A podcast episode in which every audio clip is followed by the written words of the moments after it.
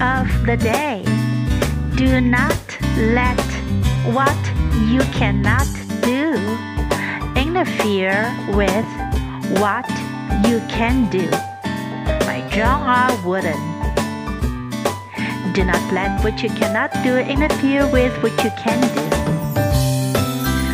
Word of the day interfere. Interfere.